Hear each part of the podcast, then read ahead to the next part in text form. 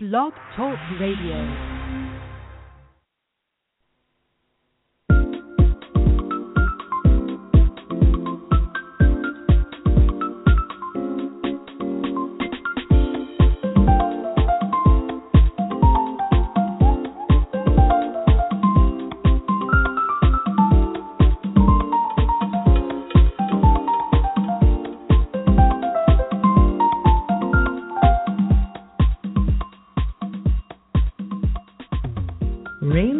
Blessings, everyone, and welcome to another episode of The Color Calendar, brought to you by Aura House School of Color and Light. I'm your host, Eleyne-Mari, and I will be your guide as we look through life's kaleidoscope to find the most colorful people and the most colorful events in the world.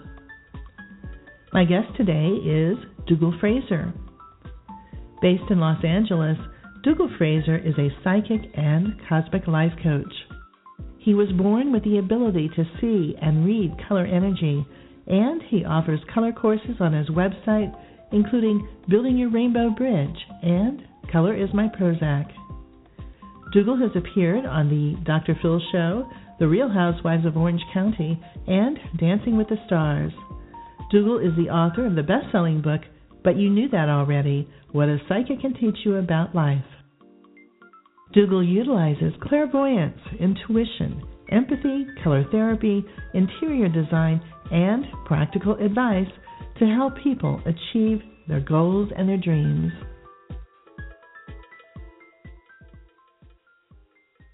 From the day we are born, we are taught to use our senses of sight, hearing, touch, taste, and smell.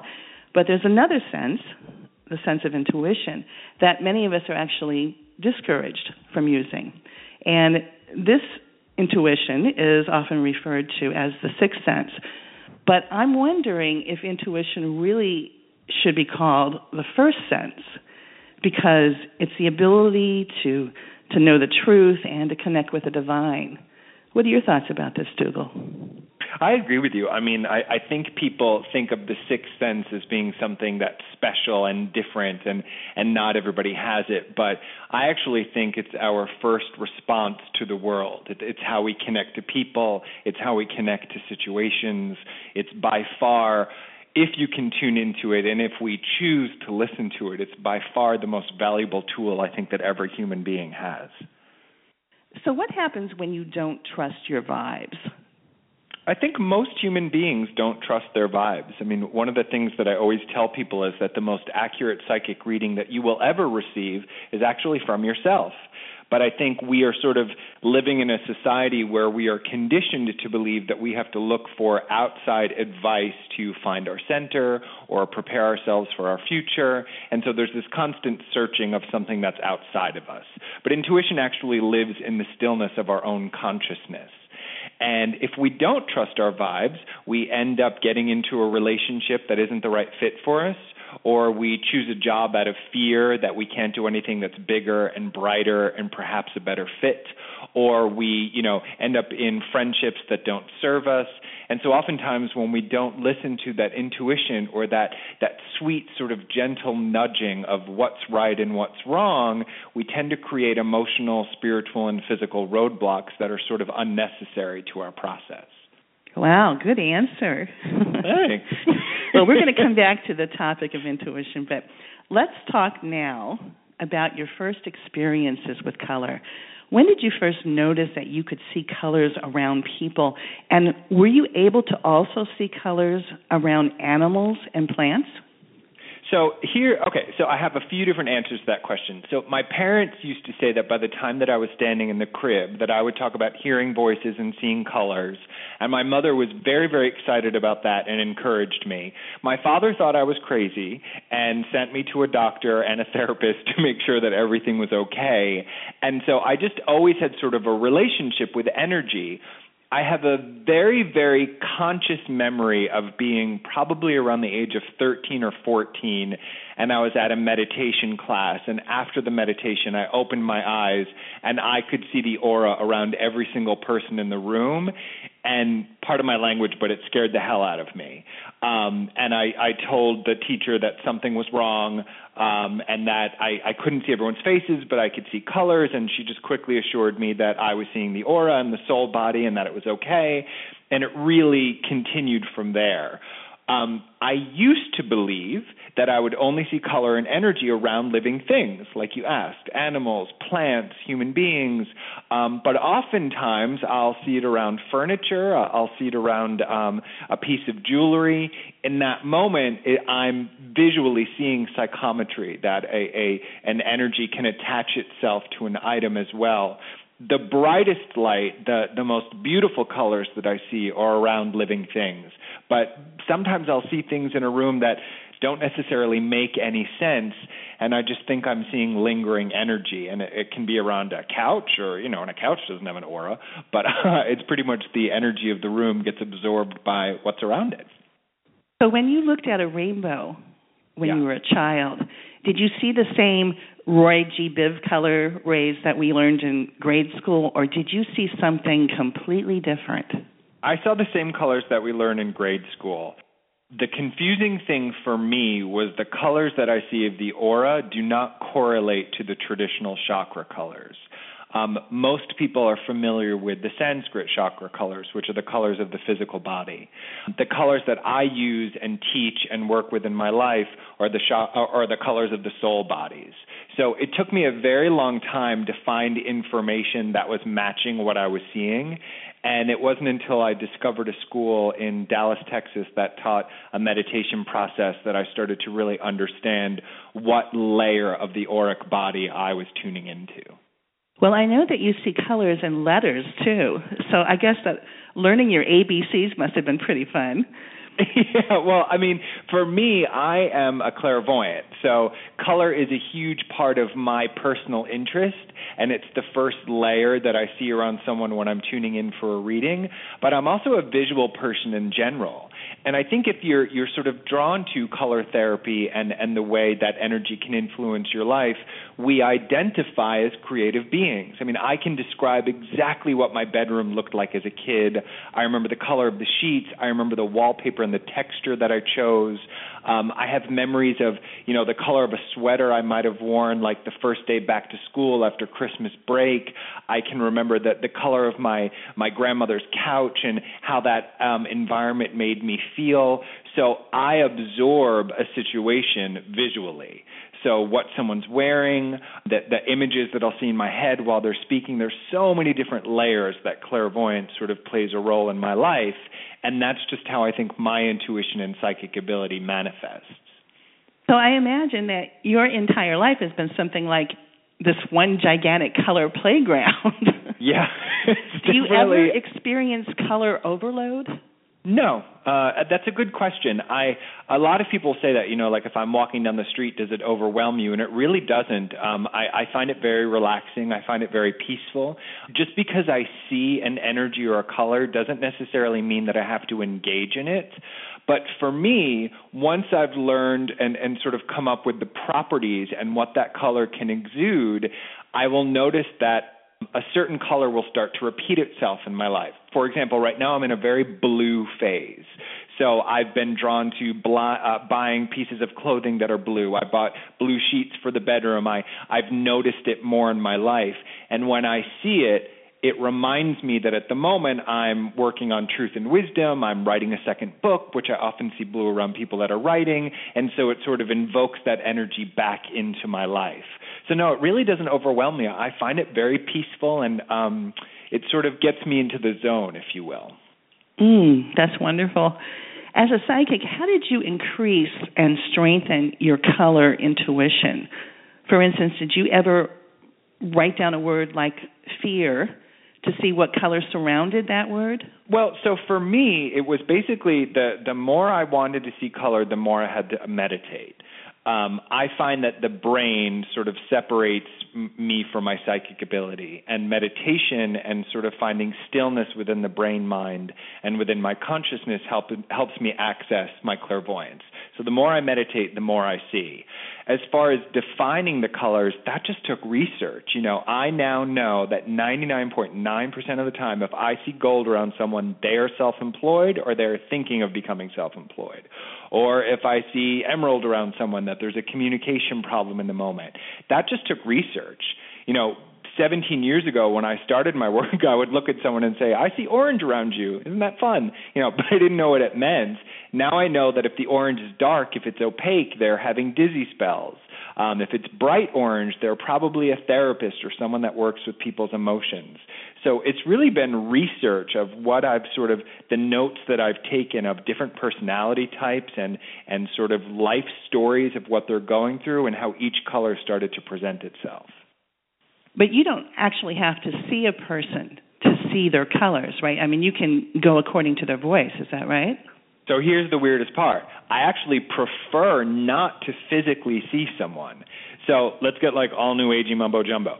So we all vibrate um, a sort of energy from our being. There's a tone, there's a sound, there's a vibration on a molecular level. I find that the sound of the, someone's voice is how I'm able to tune into the energy.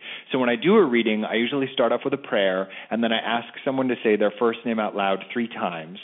Sometimes, if I feel like I need a little bit more connection, I'll ask them to say their date of birth. Now, mind you, I know nothing about astrology. They could also say, you know, any they could say Care Bears three times, and I would that would still help me tune in. It's something about the sound of the voice. It's the tonal quality that helps me tune into their vibration. As soon as I hear that in my mind's eye, I physically start to see color. Okay, well, I think you know what the next question is. what? what are you hearing from my voice? so you have two colors around you. You have a very, very light green, which we talked about earlier. It's kind of like an electric green. And then you also have a very deep red. So reds are the colors of the emotional body. It's someone that's compassionate. It's someone that identifies as being a healer. I always describe this color as being someone who's a warrior of the heart. Now, the positive aspect is that you'll always be sympathetic. You'll always care about the needs of other people. The negative aspect, though, is that you have to be careful with the heart. Your goal will always be to ingest the heart or the emotional body into whatever you're doing. So sometimes if I see that color on someone, it can be a little bit draining. So they have to work on balance and making sure that not too much energy is going out. But the color combination in itself is a good one. Uh, the other aspect of it is that people feel uplifted by you, which is fun. So they want to be in your presence because you make them feel good. But it can also turn into like a responsibility that subconsciously you may feel like you have to sort of uplift the room. And when you have that color combination, as much as you know you can do that, one of the things that people need to work on is recognizing that they don't always have to do it. Well, not to put you on the spot, but I did mention the word fear a little while ago. Mhm. I happened to watch this YouTube video of you ziplining, and I have to say that I really applaud your courage, particularly oh, since you have a fear of heights and I do. There you were ziplining. so, yeah. so tell tell our listeners what made you decide to strap on that helmet and face your fear. Well, so that's that's a very literal translation of how fear can block us from an experience. And wouldn't it make perfect sense that I'm not a thrill seeker, but my husband loves roller coasters. He loves the idea of things like zip lining. And so occasionally we invite people into our life to challenge our fear. So it happened to be his birthday. This is something that he's always wanted to do. And I wanted to be a part of the process with him and obviously make sure that I wasn't stepping out of my comfort zone. And it ended up being a really, really fun day. I was proud of myself for doing it. It scared the hell out of me. Um, I was still shaking for two hours afterwards, but it was such a fun moment to sort of face your fear. And, you know, how often as human beings do we literally get to feel like we are flying? I mean, as much as I was scared, there was also a euphoric effect as well. Now, I am super, super sensitive. So if I do ride something like a roller coaster or zip lining, you know, my friends and family laugh that I'm, I'm not kidding. An hour later, I'm still visibly shaken. I mean, my my entire body is still physically trembling, and so I think that's just because I, I happen to have a, a a relatively sensitive constitution, if you will, Eleyne. Um, but that was an example of I don't want to be held back from an experience. And this Mhm. is this is a big belief that I have with fear. You know, fear can be so profound. Fear tells us not to cross the street during traffic because we don't want to get hit. Fear tells us not to touch the stove when it's hot because we don't want to get burned. But fear also holds us back from fun things like trying to zip line or, you know, going swimming at a pool party with all of your friends or asking your boss for a raise or, or asking someone out on a date for, because of the fear of rejection. Oftentimes it holds us back from intimacy, from power, and from experience. So I try to set up situations in my life where I can confront my own fear. For example, I know I'm rambling, but I also have a huge fear of snakes. I don't care for them. Mind you, it's my Chinese horoscope. I'm the year of the snake. When I went to a shaman and it was my time to get my totem animal, what does he scream? Snake. And here in Los Angeles, I love to hike. Just yesterday, I didn't want to go on a hike. I knew it was snake season. There were rattlesnakes. There another snake is crossing my path, and mind you, you know it was fine. I had a great walk with my dog. But if I let that fear hold me back from that experience, I'm missing out on life. So I'm constantly asking myself: Is this a grounded fear? a fear that's serving me, or is it a fear that's holding me back from an experience? And if that's so, I try to face it. Mhm. You and Indiana Jones. Snakes. Exactly. of course, just because a person is facing their fears, that doesn't mean that they're not going to feel some anxiety. So Yeah. I can't help wondering if this experience with the zip lining is what prompted you to create your online course Color is My Prozac? well, color is my Prozac was my sort of idea of teaching people how you can use light and color as a focus to change your emotional state. And the premise is for 10 weeks, each week you meditate with one color to really understand it. So, for example, we talked earlier about you having this like deep ruby red around you. So, for that week, as we invite ruby red into our life as our visualization, as we use it in our meditation, we explore the emotional body. How compassionate are we being? Are we taking on too much emotions? Are we are we clearing out our emotions? And each week you get a really healthy understanding of some of the 10 most basic colors. You have another color course. Called Building Your Rainbow Bridge. Yeah. Tell us about that.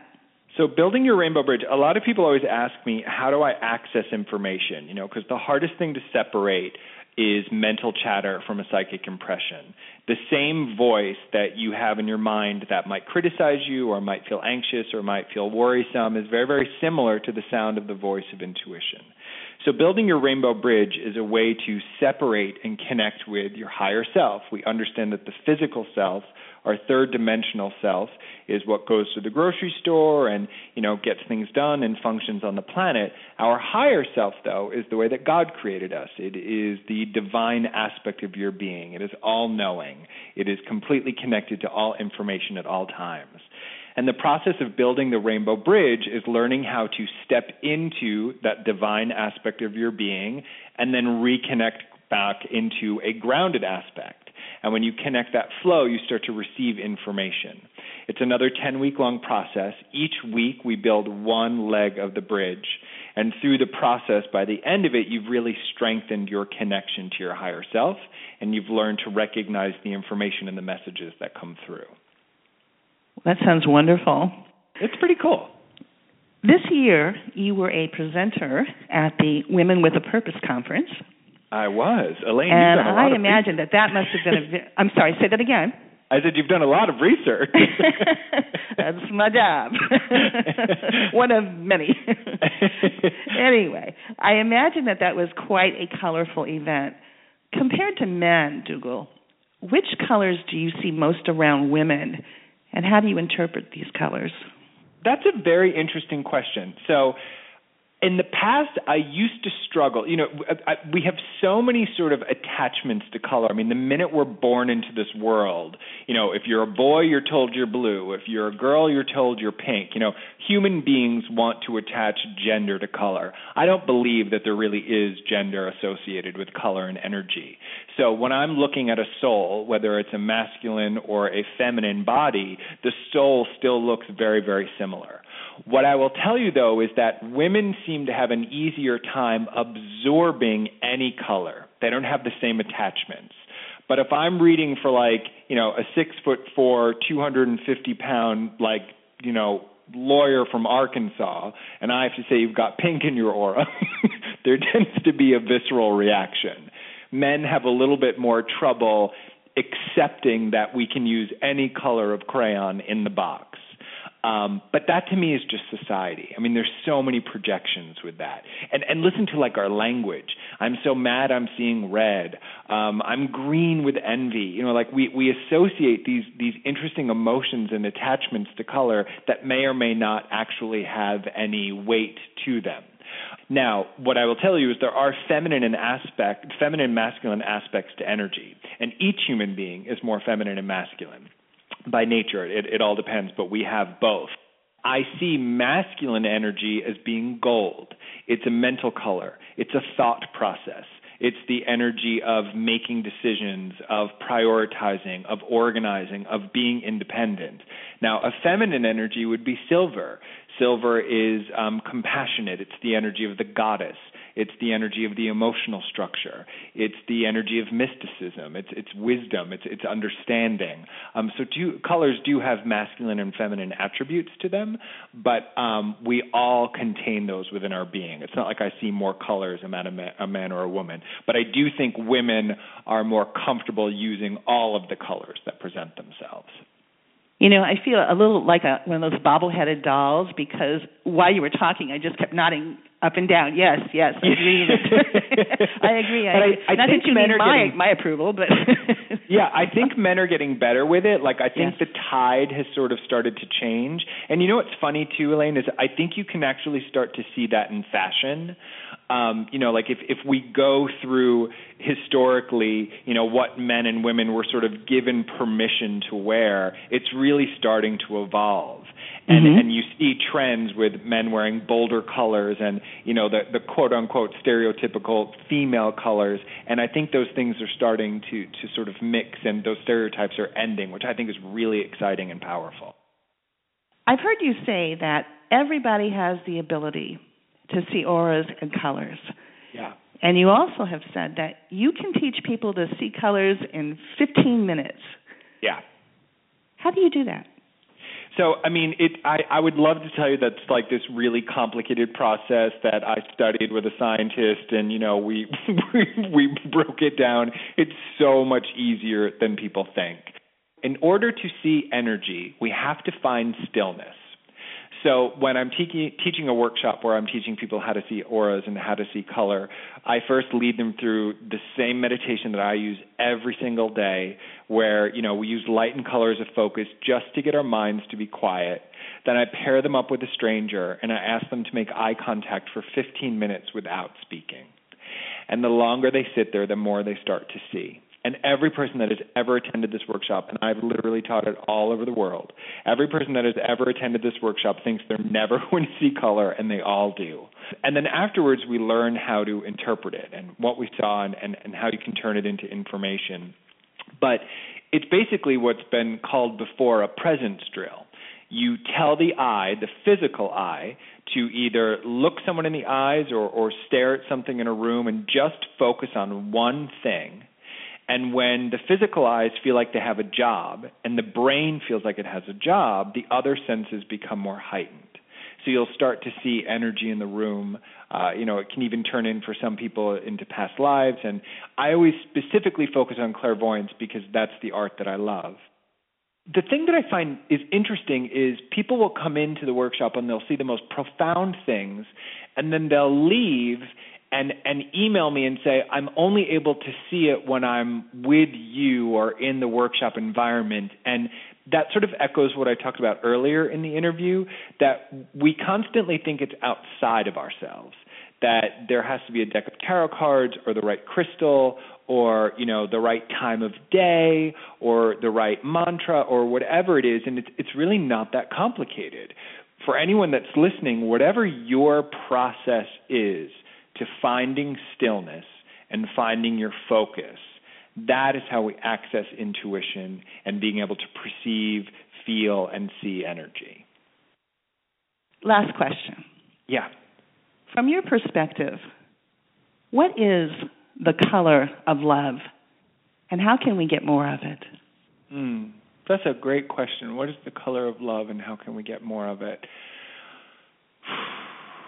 Well, I guess the the technical aspect of my being first wants to say that typically it's it's the color of the emotional body, which is ruby red, but I feel like that's too limiting. You know, if I see a couple in love, if if I see a human being who's so immersed in passion, you can't pick one color. You know, it's a kaleidoscope of energy. It's it's it's a, it's a burst and explosion of different shades and and different colors. I mean, when I'm when I when I think of the people that I'm madly in love with, if I had to pick one nuance or one sliver, it would feel like I wasn't doing it justice. So, if you will, without sounding corny, you know, love is like a fireworks show. You know, it's it's different explosions, it's colors that merge and blend together, and um, I think it's probably beyond what our physical brains could even comprehend.